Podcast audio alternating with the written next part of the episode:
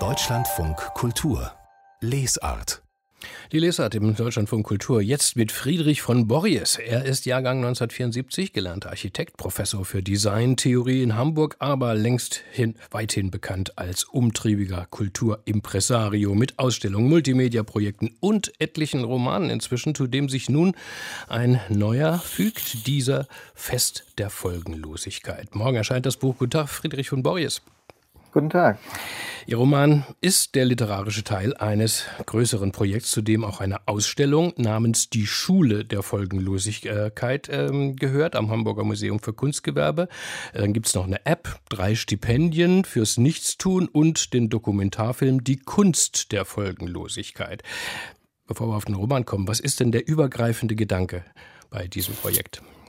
Ja, es ist die Suche nach einem Leben, das nicht nach Erfolg strebt, nicht nach Wirksamkeit, nicht nach Ergebnissen, sondern im Gegenteil fragt, wie sehe ein Leben aus, das möglichst folgenlos bleibt, also keine negativen Folgen für andere Menschen, für andere Lebewesen, ja eigentlich äh, für den ganzen Planeten hat, weil ich glaube, dass das eine Perspektive ist, die uns im gegenwärtigen Diskurs um Nachhaltigkeit bereichern könnte. Nicht zu fragen, was bleibt, sondern was können wir bleiben lassen. Im Buch schreiben Sie, wie die Idee dann zum Roman entstanden ist, also das Projekt, das Sie für das Umweltbundesamt entwickeln sollten, das drohte zu scheitern und auch der Filmdreh war schwierig und sehr viele jetzt damals nicht umgesetzte Ideen seien jetzt in das Buch eingeflossen. Ist jetzt das Buch die Ehrenrettung da, wo Sie einfach die Kontrolle haben, ich mache das, ich schreibe das und gut ist?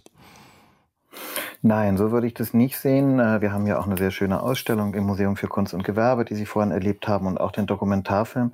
Aber mir war es wichtig, auch ähm, im Dokumentarfilm ist das eine Ebene, aber auch im Roman offenzulegen, was eigentlich die Entstehungsbedingungen für so ein Projekt sind. Wie auch ja, Ideen reifen in der Reibung mit der Realität. Äh, und deshalb gibt es im Roman so eine Metaebene, in dem ich sehr, wie ich glaube, schonungslos offenlege, was so drumherum passiert ist, von den ja, Entstehungskontexten über Corona. Hallo, Herr Boris. Ach Mensch, was ist denn wieder los in dieser, in dieser Woche? Jetzt ist er uns aus der Leitung gehupft. Wir versuchen ihn gleich wiederzubekommen. Konfrontiert ist oh, da sind mit starken Idealen Hallo, Herr von Boris, äh, Entschuldigung, Entschuldigung, Sie waren gerade mal weg, aber haben gar nichts gemerkt und haben einfach weitergeredet. Oh, ähm, Ver Verzeihung, Verzeihung. Verzeihung äh, äh, es blieb folgenlos, was ich sagte. Es blieb voll, nee, es, hat, nee, es hatte massive Folgen, wissen Sie. okay, ähm, knüpfen, knüpfen wir dann äh, äh nochmal dran ran. Also der Roman ist jetzt nicht nur sozusagen äh, das Elaborat des Ganzen, sondern eben, ja, vielleicht auch eine kleine Krönung? Hm, also ich glaube, jedes Format hat seine Stärken und das, äh, im Roman kann man natürlich ganz besonders eintauchen äh, in verschiedene Figuren, die versuchen folgenlos zu leben, denen das teilweise gelingt und teilweise nicht gelingt, währenddessen der Film auf eine, ein bestimmtes Setting konzentriert und eine Ausstellung nochmal eine andere Form mhm. des Erlebens ist. Kommen wir mal zum Roman. Also es ist ein ziemlich verstrickter Plot mit Figuren, so die jeweils verschiedenste Positionen im Nachhaltigkeits- und Kunstdiskurs repräsentieren, würde ich es mal nennen. Da gibt es die Managerin Cornelia, die einen Tagebaukonzern ähm, geerbt hat und jetzt ihn mit Hilfe von Kunst sozusagen reinwaschen will. Dann gibt es den Kurator Florian, der für die Stiftung Nachhaltigkeit der deutschen Industrie ein Museum für ökologische Kunst entwickeln soll und sich dabei in die Künstlerin Lisa verliebt. Und dann gibt es noch den Flüchtling Issa, der den Glauben an die Kunst ziemlich verloren hat und noch eine frustrierte PR-Frau, die für die EU Umweltpolitik macht, aber lieber eigentlich Bühnen züchten will. Es gibt noch Neben Nebenfiguren. Wie sind Sie denn auf dieses Personal gekommen? Ja, auch das beschreibe ich im, äh, im, im, im, Roman ja. Manches, ähm, ja, manches war sozusagen das Ausgangsmaterial. Florian hat vielleicht eine gewisse Nähe zu mir, aber Och, Mensch. Beschäftigte müssen auch Künstlerinnen auftauchen. Bin ich schon wieder weg? Nee, es war nur eine Sekunde. Reden Sie einfach weiter. Okay. Im Zweifelsfall, ähm, im Zweifelsfall wenn es jetzt nochmal noch mal schief geht, äh, rufen, rufen wir Sie einfach an. Okay, also, gut, Personal. Jetzt ist er wirklich weg. Ich glaube, ja. Wissen Sie was, Herr von Boris? Äh, ja, äh, irgendwie ist, ist, ein digitaler Dämon, äh, macht uns irgendwie hier diese Folgenlosigkeit ein bisschen, ein bisschen madig. Ähm, wir klingeln gleich mal per Telefon durch und dann unterhalten wir uns in Ruhe weiter. Okay? Sorry, tut mir leid. Ja, never mind. Sie können nichts dafür. Bis gleich. Tschüss. Und wir freuen uns jetzt, dass jetzt doch Friedrich von Borries noch einmal in der Leitung ist. Huhu, Herr Borries. Hallo. Jetzt sind, Sie, jetzt sind Sie da. Jetzt müssen wir, müssen wir, müssen wir noch mal kurz zusammenfassen. Ähm, also, Fest der Folgenlosigkeit, ein Roman als Teil eines großen Kunstprojekts Fest äh, der Folgenlosigkeit. Wir waren gerade so beim Personal, verschiedene Figuren, ich nenne sie mal Sendboten für gewisse Nachhaltigkeits- und Kunstdiskurse. Äh, sie haben schon ein bisschen erzählt, wie, wie, wie Sie die organisiert haben. Ähm, für die Recherche zu diesem Buch sind Sie selbst Herr Boris von Boris, in den besetzten Hambacher Forst gereist. Wie war das denn? Ja, das war natürlich ein unheimlich äh, spannendes Erlebnis, da mit den Leuten zusammenzutreffen, die als äh, Aktivistinnen da unterwegs sind. Aber auch spannend, diese inneren Widersprüche dann zu spüren, die auch die Aktivistinnen haben, wie wir alle, in unterschiedlichen Formen. Und äh, das zieht sich durch einen Roman, dass ich versuche, ja, auch mit äh, Leuten zu sprechen, die sozusagen die Sachen auch tatsächlich versuchen zu leben, um auch dann den Figuren ein bisschen Fleisch und Lebensrealität zu geben. Hm, da gibt es so die Figur John, du so als radikaler Ökoaktivist gegen die Kohleindustrie und die Abhal Abholzung des, For des Goldbacher Forstes kämpft, wie es bei Ihnen heißt, aber noch eine geheime Identität hat. Der hat dort, den, dort den Ursprung, ne? Hm, nochmal? Der kommt, also der, der ist sozusagen, den haben Sie dafür geschaffen.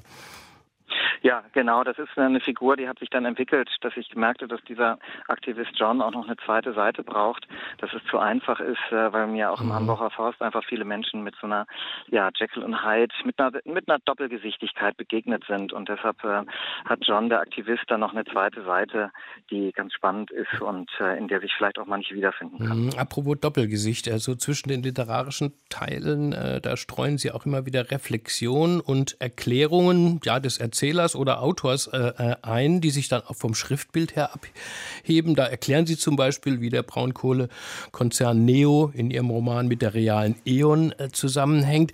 Warum war Ihnen das, ähm, diese Meta-Ebene wichtig? Ich habe zwischendurch gedacht, traut er seinem eigenen Roman nicht, dass er das jetzt alles nochmal erklären muss?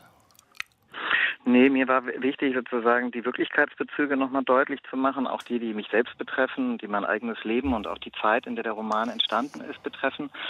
Und am Ende bin ich jetzt ja nicht jemand, der einen Roman schreiben will, weil er unbedingt einen Roman schreiben will, sondern weil er ein inhaltliches Anliegen hat und dafür verschiedene Formen sucht. Und manches kann man gut im, äh, mit fiktionalen Figuren vermitteln, manches kann man mit einem Dokumentarfilm vermitteln.